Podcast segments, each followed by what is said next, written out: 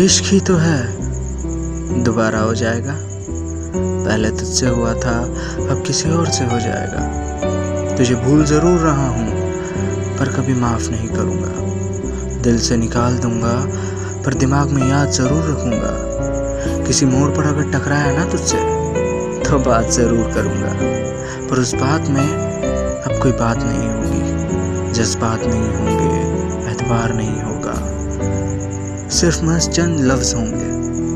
चंद फर्जी लफ्ज जिनका कोई मोल नहीं होगा। अरे रे,